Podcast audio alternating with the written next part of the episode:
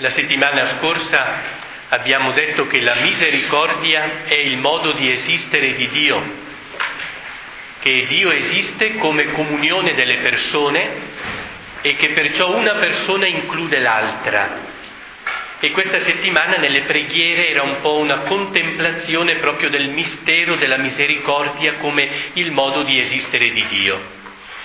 Ora questo modo di esistere Dio l'ha voluto estendere agli uomini. E infatti la Bibbia la prima cosa che dice sull'uomo è che è creato a immagine di Dio. E perciò l'uomo è creato per la comunione delle persone, non per l'isolamento, e perché ciascuno perfezioni se stesso includendo gli altri in sé.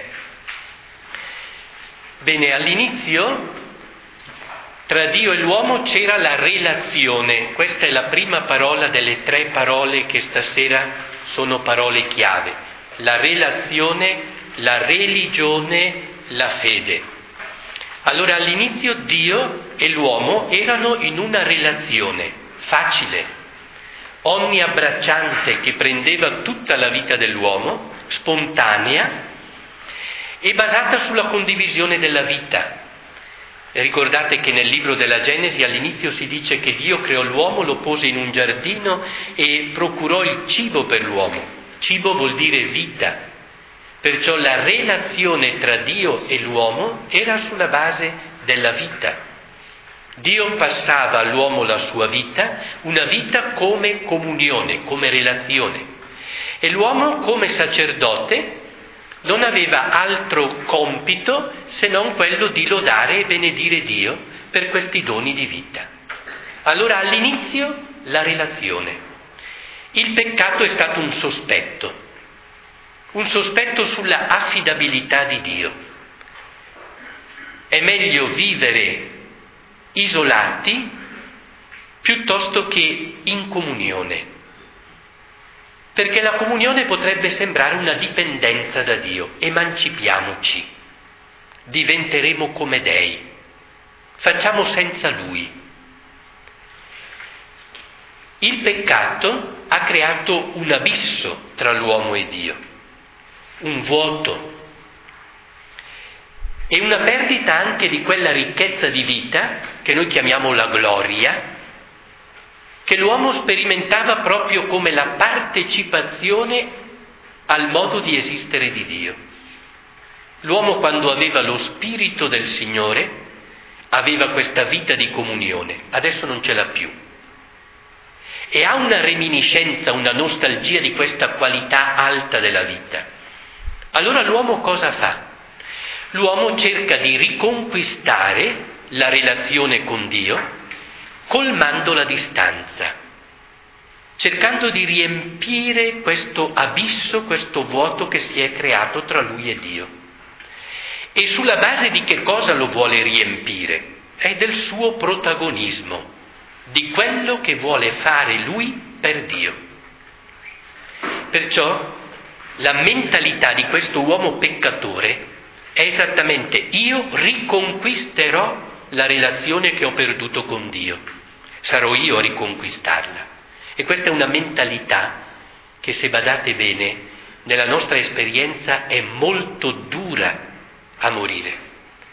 Che alla fine sono io il protagonista del rapporto con Dio. E la religione nasce proprio così nasce dal tentativo dell'uomo di riconquistare la relazione con Dio, un tentativo che parte dalla memoria della colpa, perché l'uomo sente, ha una coscienza della colpa e allora vuole dimostrare a Dio che adesso lui ha una devozione, una sottomissione, un rispetto nei confronti di Dio che prima aveva offeso. Perciò la religione nasce come un tentativo umano di colmare questa distanza per poter dimostrare a Dio la propria devozione e sottomissione. Come fa l'uomo a mostrare questo? Attraverso l'offerta dei sacrifici. E in tutte le religioni sappiamo che al centro del rapporto con eh, Dio l'uomo peccatore pone i suoi sacrifici, cioè le privazioni, qualcosa di costoso, di importante, di cui lui si priva per poter dimostrare a Dio che davvero Dio è più grande. E allora nelle religioni di solito i sacrifici sono l'offerta del primogenito, addirittura dei figli, l'offerta del sangue, oppure l'offerta delle primizie, del bestiame, della campagna, per poter dire a Dio, ecco vedi, io ti riconosco in tutta la tua maestà, in tutta la grandezza, mi sottometto a te.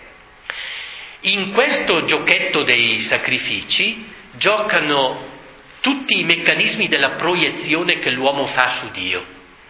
La proiezione delle nostre passioni anche più basse, tipo quella vendicativa, il bisogno di farsi giustizia vendicando l'offesa che ci hanno fatto.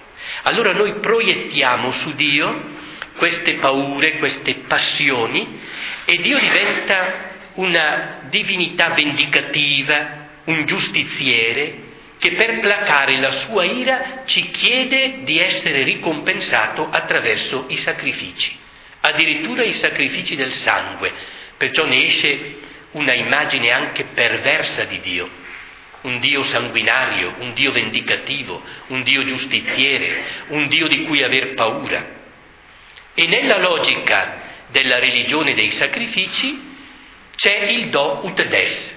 Io do a Dio tutto questo, perciò con la mia religione mi do da fare, per accattivarmi le forze divine, che potrebbero essere guardate come minacciose. Allora io cerco di dare qualcosa a Dio in modo che Lui mi rassicurerà e proteggerà la mia vita. Tanta religione nasce proprio su questo sentimento deformato di paura, di sottomissione servile nei confronti di Dio. A partire dalla mentalità che io devo essere in grado di riconquistare la relazione con Dio. Perciò al centro della religione il protagonista è sempre l'uomo. La religione è sempre antropocentrica, è sempre un affare dell'uomo. Si metterà delle, degli obiettivi, si imporrà delle regole, farà delle pratiche e con questo lui pensa di imbonirsi Dio. Di fatto la religione di Israele era proprio una religione basata su questo retroterra. L'uomo è peccatore, l'uomo continua ad essere impuro, a contaminarsi, ha bisogno di essere purificato. La religione è il sistema perché questo uomo che continua ad essere contaminato dal peccato possa rendersi presentabile nei confronti di Dio. E la religione di Israele era proprio una schizofrenia tra il sacro e il profano. Eh, sacro è la sfera di Dio, profano vuol dire fuori dal Tempio, fuori dalla sfera di Dio, perciò tutta la vita è pressoché profana perché gli uomini continuano a contaminarsi. Allora poi per il popolo di Israele era molto facile perché ci si contaminava toccando un cadavere, toccando un idoletto dei pagani, toccando il sangue, facendo qualche cosa che ti esponeva a qualche maledizione. E il sistema religioso di Israele era proprio eh, tutto basato sul puro e sull'impuro. Com'è che riusciamo a ritornare puri? E la risposta era questa. Ci sono 365 proibizioni, cioè 365 cose da non fare, e 248 doveri. Fai questo, fai questo, fai questo, fai questo, non far questo, non far questo, non far questo. Pensate che il sabato c'erano 1521 lavori proibiti che non si potevano fare. Perciò la persona giocava il suo rapporto con Dio esattamente sulla base della osservanza di queste prescrizioni, regole, eh, precetti. E eh, la religione, che era partita come alleanza tra Yahweh e Israele, che era come la sua sposa, era diventata una religione delle osservanze e delle prestazioni umane. Un sistema anche molto rigido, molto eh, esigente, a cui il popolo era sottomesso. Andava bene a Dio? Beh, esattamente i profeti cominciano a far sollevare la loro voce. In Geremia si legge, io non diedi ordini riguardo all'olocausto, io vi ho chiesto soltanto una cosa, ascoltate la mia voce. Io sarò il vostro Dio e voi sarete il mio popolo. E poi arriviamo ad Amos, a Isaia, in cui dice io non sopporto più le vostre feste, le vostre solennità, sono un abominio ai miei occhi. Non gradisco le offerte che mi presentate, smettete di presentare offerte inutili. Non posso più sopportare delitto e solennità. Allora Dio dice questo culto esteriore del cerimoniale dei sacrifici che venivano offerti nel Tempio anche in una maniera molto spettacolare perché su questo altare degli olocausti tante vittime animali bruciavano e poi queste colonne di fumo che salivano verso il cielo era anche uno spettacolo eh, avvincente, no? Israele ha un culto glorioso e Dio dice no, non mi piace. Cosa vuole Dio? In Ezechiele 36 Dio dice io vi darò un cuore nuovo. Aspergerò il vostro cuore con acqua pura, vi tirerò via il cuore di pietra, vi darò un cuore di carne dove ci sarà lo Spirito di Dio. E allora con lo Spirito di Dio voi potrete offrire il culto. Perciò i profeti spostano il culto dalle pratiche esterne al cuore dell'uomo. Arriva Gesù. Gesù ha, voluto nella sua missione fare soltanto una cosa, mostrare il Padre. Io voglio che il mondo sappia che io amo il Padre e faccio tutto quello che Lui mi dice. Il Padre in me, io sono nel Padre. Chi vede me vede il Padre. Gesù vuole soltanto dire guardatemi, io sono il Figlio e attraverso di me potete finalmente vedere il volto autentico di Dio. Avete avuto un sospetto su Dio, che di Dio non ci si deve fidare perché Dio rosicchia, è un padrone, è un avaro, è uno che eh, ti dà i doni e poi ti proibisce di goderne, è un nemico della felicità dell'uomo. Questo è il sospetto che Satana ha ispirato all'umanità. Io vi faccio vedere che Dio è padre, datore della vita, totalmente affidabile. E Gesù come vuole fare? Vuole cercare eh, di eh, ripulire la religiosità di Israele, dicendo voi siete scaduti dalla figliolanza alle osservanze. E come lo fa? Esattamente predicando la misericordia. Nel capitolo 15 di Luca, quando Gesù parla delle tre parabole della misericordia, ci sono lì due gruppi di peccatori ci sono i peccatori, diremmo, grossolani, classici, quelli che per Gesù è più facile convertire. Tant'è vero che lui è stato chiamato l'amico di questi peccatori, pubblicani, prostitute, questa gente che pecca perché cerca di stordirsi un po' del mal di vivere, cerca un po' di godimento per esorcizzare la paura della morte. Questi facilmente sono andati dietro a Gesù. E Gesù ha potuto anche convertirli perché questi erano in rapporto con qualcuno, magari un rapporto viziato, malato, ma erano in rapporto con qualcuno. Il figlio prodigo era in rapporto con qualcuno, con i beni, con la materia, ma anche con qualche amico per andare a gozzovigliare. L'altra categoria dei peccatori invece sono i peccatori religiosi, i farisei, gli scribi, i capi del popolo, i sommi sacerdoti. Con questi Gesù ha avuto davvero filo da torcere, sono i suoi veri nemici. In modo particolare il gruppo dei farisei. Farisei vuol dire zelanti, erano dei fanatici religiosi, iperreligiosi, lo zoccolo duro religioso di Israele. E proprio con loro lui non ha avuto breccia. Perché? Perché questi peccatori non sono in rapporto con nessuno, parlano tra sé e sé. non stanno in rapporto, neanche in un rapporto malato con qualcuno. Loro sono in rapporto con il proprio io, con il culto della propria immagine e della propria autoperfezione. E Gesù con loro sappiamo che ha delle parole molto severe perché si sono impadroniti della religione, l'hanno complicata, l'hanno fatta diventare un sistema dove, per usare le parole di Gesù, voi avete caricato sulle spalle della gente dei pesi che non possono sopportare e che neanche voi portate. E voi chiudete le porte del regno piuttosto che aprirle. E la vera malattia della religione farisaica era proprio lo specchiarsi dentro la propria bravura, la propria perfezione religiosa ostentata Tant'è vero che Gesù dice, come potrete ricevere la gloria di Dio, voi che ricevete gloria gli uni dagli altri? E Gesù dice, voi fate le opere buone, ma cos'è che poi eh, vi smaschera il modo in cui le fate? Perché voi fate le vostre opere buone per essere ammirati dagli uomini. Pregate ritti nelle sinagoghe, per attirare lo sguardo degli altri. Fate il digiuno e non vi profumate, ma anzi eh, diventate tutti penitenti per attirare lo sguardo ammirato degli altri.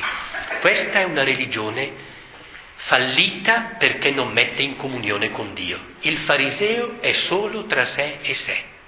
La sua religione è per avere dei meriti di fronte a Dio, ma non lo porta a vivere una comunione vera con Dio. Allora Gesù dice è antiquata ed è finita questa alleanza che si basava sulla legge e sul Tempio. E Gesù dice adesso io porto la nuova alleanza. Com'è la nuova alleanza? In Giovanni 2 Gesù dice distruggerete questo Tempio e io lo ricostruirò in tre giorni. E l'Evangelista annota parlava del Tempio del suo corpo. Il Tempio cos'è? La casa dove abita il Padre e casa di preghiera e di adorazione. Allora, il Padre dove abita? Esattamente nel corpo, nell'umanità del suo figlio, di Gesù. Gesù è il nuovo Tempio in cui il Padre abita. C'è una frase in Colossesi 2 dove si dice in Cristo abita corporalmente tutta la pienezza della divinità. Perciò nella umanità del figlio abita totalmente il Padre, è la sua casa, è il suo tempio. E dentro questa umanità Cristo ha offerto l'adorazione e la glorificazione che il Padre gradisce. Vi ricordate cosa vuol dire gloria? La gloria vuol dire due cose. Dove Dio c'è si manifesta, perciò irradiazione, manifestazione. Ma gloria vuol dire anche in ebraico peso, ciò che ha peso. Quali sono le cose che hanno un peso? Quelle che hanno dentro Dio. Le cose che hanno dentro Dio hanno un peso. E allora Dio si manifesta in quelle cose con tutto il suo peso. Dov'è che il Padre si manifesta in tutta la sua gloria? Nel Figlio, nell'umanità del Figlio. Perciò com'è che Gesù muore? Esattamente con la parola Padre sulle labbra. E muore da figlio, dicendo nelle tue mani io affido il mio spirito. Adamo non ha accettato questa vocazione filiale, non si è affidato, io totalmente metto la mia umanità nelle mani del Padre. Perché? Perché il Padre emerga, venga su con tutto il suo peso. Com'è che il Padre emergerà? Risuscitando il suo figlio, esaltando il suo figlio. Già al Giordano e al Tabor ha detto questo è il mio figlio, l'unico figlio del mio cuore, quello in cui mi compiaccio. Quello che mi piace ricevere è esattamente il culto del mio figlio, la gloria che mi dà il mio figlio. Cosa mi dà il mio figlio? Tu sei padre. Nelle tue mani affido il mio spirito, adesso manifestati. Come il padre si manifesta? Prende il corpo cadavere del suo figlio e lo trasforma nel corpo glorioso, pneumatico, spirituale, celeste, nel corpo escatologico. definitivo.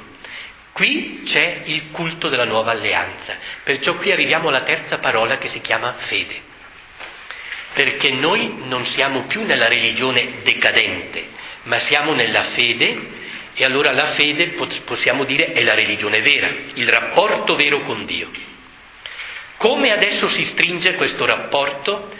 Gesù alla Samaritana dice, quando lei le chiede ma dove dobbiamo adorare Dio? A Gerusalemme, su questo monte, e Gesù le dice no guarda, adesso non c'è più da adorare in un posto o in un'ora precisa, perché tutti i posti e tutte le ore sono un luogo e un tempo di Dio. Non c'è più separazione tra sacro e profano, ma ormai la vostra umanità può essere il luogo e il tempo dell'adorazione. Perché? Perché voi adorerete il Padre in spirito e verità. E per l'Evangelista Giovanni spirito è lo Spirito Santo, con la maiuscola. Verità è Cristo che ha detto io sono la verità. Perciò noi adoriamo il Padre, ci rapportiamo al Padre in Cristo e nello Spirito Santo. Questa è esattamente la fede, il nuovo rapporto, essere in Cristo e nel soffio del suo Spirito. Quando i primi cristiani si trovavano coi pagani, i pagani gli dicevano ma eh, dov'è che voi avete costruito le vostre aree sacrificali? E loro rispondevano, altari non abemus, non abbiamo altari, perché Cristo è il nostro sacerdote, il nostro tempio, il nostro altare, il nostro sacrificio. Allora, adesso c'è la cosa veramente più bella da tenere presente, che Cristo glorificato ha un'umanità nuova ha un corpo che gli ha fatto il Padre, che è totalmente di una qualità superiore rispetto al nostro corpo qua. Fuori dal tempo, fuori dallo spazio, il suo corpo, attenti bene, non è più individuale di Gesù, ma è ormai Gesù e noi. Il suo corpo è un corpo totale, dove noi possiamo essere inseriti dentro, innestati dentro. Ormai il Cristo vive, lui e noi insieme, capo e membra insieme. Ormai Cristo dopo la risurrezione ha una personalità corporativa. Noi pensiamo di essere davanti a Cristo. No, no, no. Noi siamo in Cristo. Proprio Gesù l'aveva detto, nella casa del Padre mio, che è il mio corpo, ci sono molti appartamenti è una casa multipla, ciascuno di noi ha la sua nicchia dentro questo corpo che noi chiamiamo la Chiesa. Adesso, se qualcheduno mi accoglie, io e il Padre verremo presso di lui e metteremo la, sua, la nostra dimora in lui. Allora questa è la nuova alleanza, la nuova religiosità, la fede. Fondamentalmente la nostra parte è accogliere accogliere, non siamo più i protagonisti, non dobbiamo noi fare per conquistare Dio. L'attività più alta che l'uomo può fare è fare spazio a Dio, accogliere. Noi oggi pensiamo che l'accoglienza in fondo sia una passività, una tolleranza. Ci sembra poco, no? Mentre invece dal punto di vista spirituale l'attività più alta è accogliere. Cristo ha già fatto tutto, la sua redenzione è universale, è per tutti, ma se tu non la accogli è come se Cristo non avesse fatto niente. È vana la croce di Cristo, dice Paolo, se noi nella fede non la accogliamo. Quando è che la accogliamo? Quando è che noi viviamo la nostra fede? Soprattutto nella liturgia, che non è più un culto esteriore, una cerimonia esterna, formale, ma la liturgia è Cristo che viene presente e vuole fare comunione con noi e ci chiede di accoglierlo. Noi troppe volte ci chiediamo, anche al catechismo ci hanno un po' insegnato così, cosa succede al pane e al vino nella messa? La cosa più importante è cosa succede a noi. Quando noi riceviamo il corpo e il sangue del Signore, noi diventiamo ciò che riceviamo, siamo trasformati in Lui, diventiamo il suo corpo. Sant'Agostino dice voi dite amen a voi stessi, dite amen al corpo di Cristo che siete voi.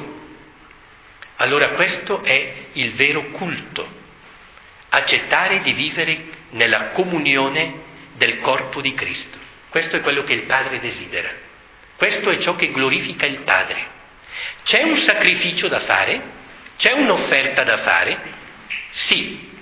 C'è anche una rinuncia da fare? Sì. Qual è questa rinuncia? Rinunciare al modo di esistere secondo l'individuo.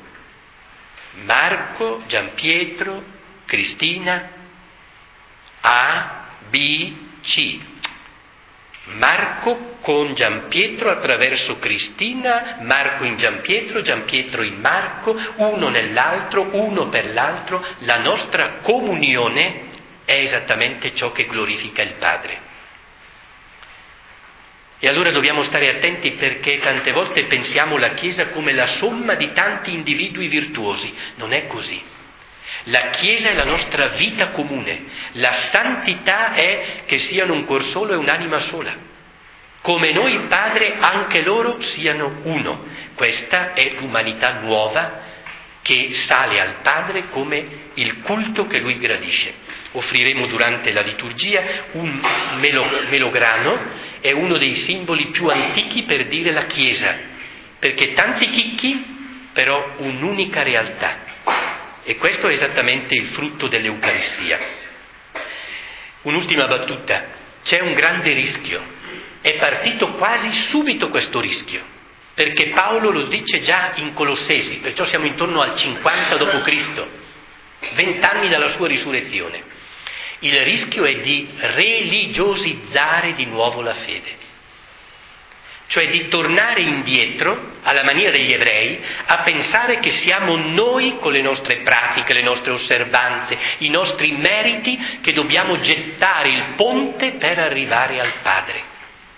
E proprio in Colossesi al capitolo 2 Paolo dice, ma, di, ma voi che siete arrivati alla fede volete tornare alla carne.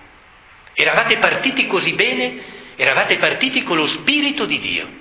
Adesso volete tornare indietro a mettere delle regole. Questo cibo si prende, questa bevanda non si prende, il sabato si deve fare e non si deve fare questo. Dice, ma che stolti che siamo, torniamo a un modo di vivere precedente alla libertà che Cristo ci ha dato.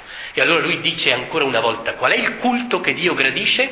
E lui dice, ciascuno, ben saldato al capo, riceva sostentamento e coesione dal capo perché tutti i legamenti e tutte le giunture del corpo siano unite insieme. Cioè Paolo dice prendete la vita di Cristo e poi state insieme come corpo, perché questo è quello che il Padre gradisce. Questa è la fede, questa è la religione autentica, questo è il culto che il Padre gradisce la comunione viene da Lui attraverso Cristo, noi la accogliamo, il modo di esistere della Trinità diventa il nostro modo di esistere, cioè comunione che include le alterità. Ecco, questo è il percorso. Adesso, in un pezzettino ancora, Don Daniele ci fa ritornare un po' sulla dimensione di religione e fede attraverso la parabola del fariseo e del pubblicano al Tempio, in modo che riapprofondiamo spiritualmente questo aspetto.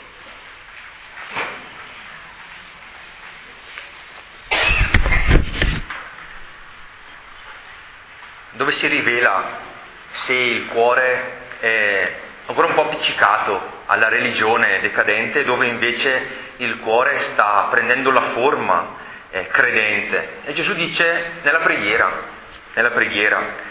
E per dirlo racconta questa parabola. Due uomini salirono al Tempio pre- a pregare e dice che usando questa immagine li mostra è davvero eh, la bellezza di un cuore credente e il rischio di un cuore religioso.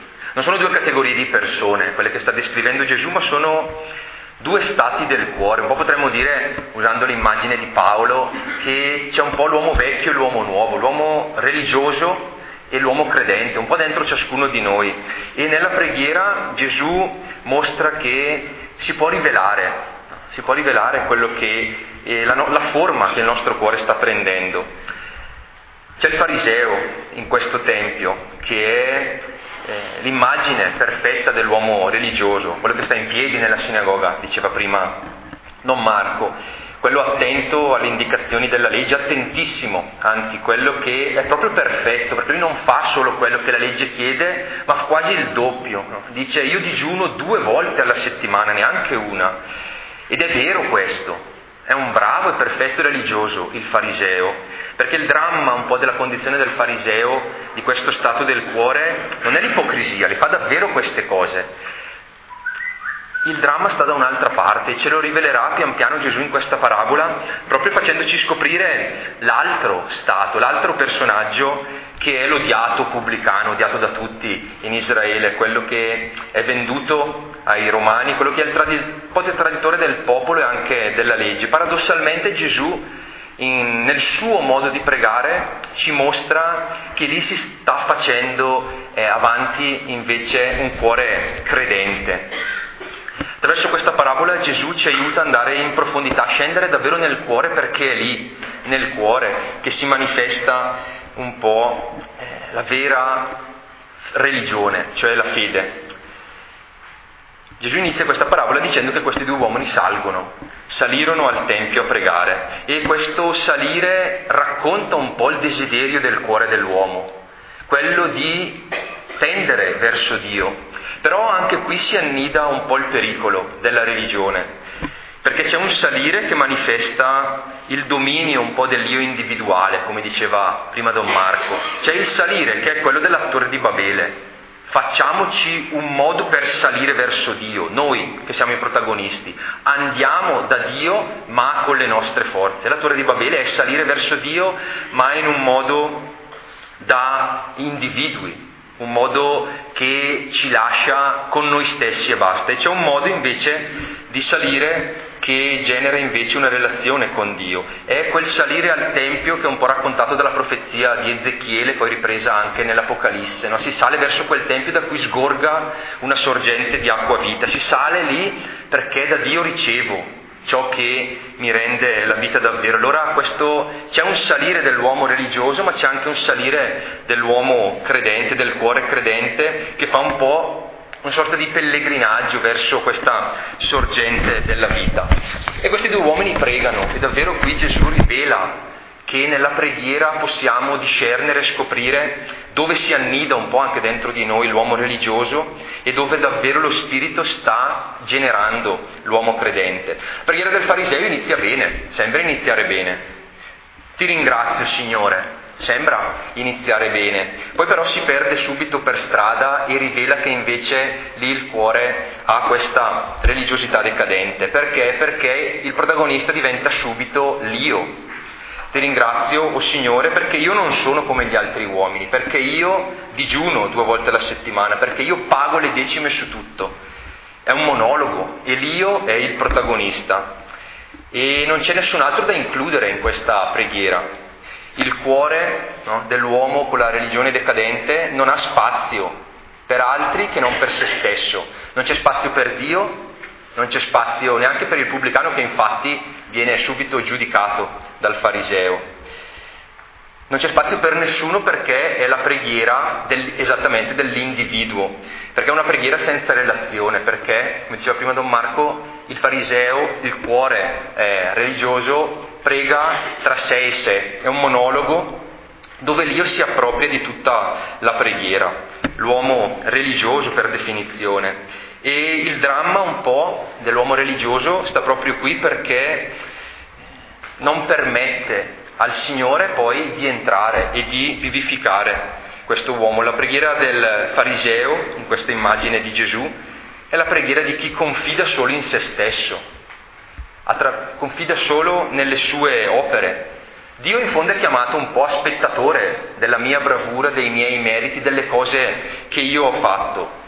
È spettatore di un cuore che è radicato un po' altrove, nell'io appunto, che occupa un po' tutto. E Gesù dice all'inizio, racconto, racconto questa parabola per coloro che presumono di essere giusti, perché l'uomo religioso presume di essere giusto, cioè presume, cioè si illude un po' di essere giusto, si illude di trovare la fonte nella, della vita in se stesso. E allora dice Gesù, questo è un uomo cieco, questo è un uomo che non vede. E presenta paradossalmente l'uomo credente nella, nell'immagine del pubblicano. E i gesti e le parole del pubblicano mostrano invece la trasformazione del cuore che la fede autentica genera. Si dice in questa parabola che il pubblicano si fermò a distanza, non osava nemmeno alzare gli occhi e si batteva il petto. E questi gesti raccontano che cosa si trasforma nel cuore dell'uomo credente, perché la vera fede genera una consapevolezza di che cosa fa il peccato. Questo uomo si ferma a distanza perché ha coscienza che il peccato, come diceva Don Marco, genera un abisso tra Dio e l'uomo e l'uomo a causa del peccato si ritrova lontano da Dio. Ma contempla anche che questo abisso non può colmarlo con le sue opere, si ferma lontano perché manifesta che questa lontananza non può colmarla lui, non può colmarla con le sue opere, non può colmarla con il suo impegno. È invece la consapevolezza che è l'amore di Dio che colma questo abisso, che se l'abisso generato dal peccato dell'uomo è grande, la misericordia di Dio, l'amore di Dio è ancora più grande, come dirà Paolo, dove abbonda il peccato, sovrabbonda la grazia, nel senso che copre quell'abisso in modo che l'uomo possa essere raggiunto da Dio. E quest'uomo si ferma lontano perché ha, eh, la, contempla la venuta di Dio nella sua vita, della misericordia di Dio nella sua vita. E è il padre che corre incontro al figlio, nella parabola del padre misericordioso. Lo vide da lontano e gli corse incontro. È il pastore che va a recuperare la pecorella smarrita. È Dio con la sua misericordia che supera l'abisso che il peccato ha creato. L'atteggiamento dell'uomo credente è davvero l'atteggiamento di chi è conscio del proprio peccato, ma è anche eh, contemplante, contemplante la, la, misericordia di Dio che lo raggiunge. E davvero in questo modo parlano i gesti, non osa alzare gli occhi perché sa che il peccato gli impedisce di vedere davvero la misericordia di Dio e gli, lo rende cieco perché il peccato rende ciechi. E si batte il petto, si batte il petto perché la radice poi del peccato, la radice della lontananza da Dio sta proprio nel cuore. E ha una parola sola che fa da sintesi a tutta la sua eh, fede. Abbi pietà di me, o oh Dio, perché sono un peccatore.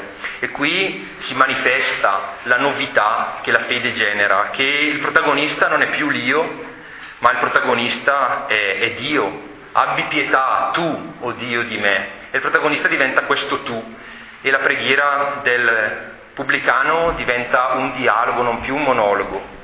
L'io diventa quello che è raggiunto dal tu di Dio e la preghiera del pubblicano con i gesti e con le parole che trovano un'armonia è davvero la preghiera della consapevolezza che solo la misericordia di Dio arriva a trasformare il cuore, solo la misericordia di Dio rigenera la vita e rigenera anche l'uomo esteriore.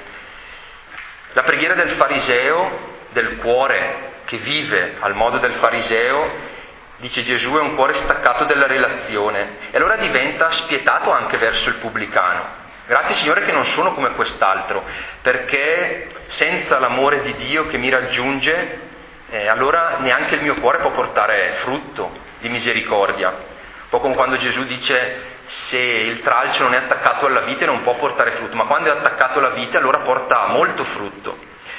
E la, preghiera del pubblicano è invece un cuore in dialogo, un cuore in relazione. La preghiera del fariseo è di fronte a uno specchio. Io mi guardo, l'uomo religioso si guarda e contempla le sue opere. La preghiera del pubblicano invece incontra un volto, il volto del padre che viene eh, verso di me, il volto del pastore che viene a recuperarmi. E allora questa parabola Gesù racconta che in fondo la preghiera svela dove il mio cuore si sta un po' radicando nella religiosità decadente e quanto invece può trasformarsi nella, nella, fede, nella fede, autentica. Ed è molto bello eh, la chiusa finale, come dice Gesù che questi uomini tornarono a casa. Gesù dice, parlando del pubblicano, questi tornò a casa sua giustificato a differenza dell'altro. È molto bello che il pubblicano torna giustificato, perché giustificato è l'essere resi giusti da Dio, che l'opera è di Dio. E lui tornò a casa giustificato non perché si era fatto giusto da solo con le sue opere, ma perché era stato l'amore, la misericordia e il perdono di Dio che l'aveva reso giusto. E io penso che questo sia la trasformazione che il Signore può operare da una religione decadente alla fede autentica, ci rende giusti. E nella nostra preghiera si può manifestare questa trasformazione. Quando ci lasciamo raggiungere dalla grazia dalla misericordia di Dio, che è Lui che ci rende giusti.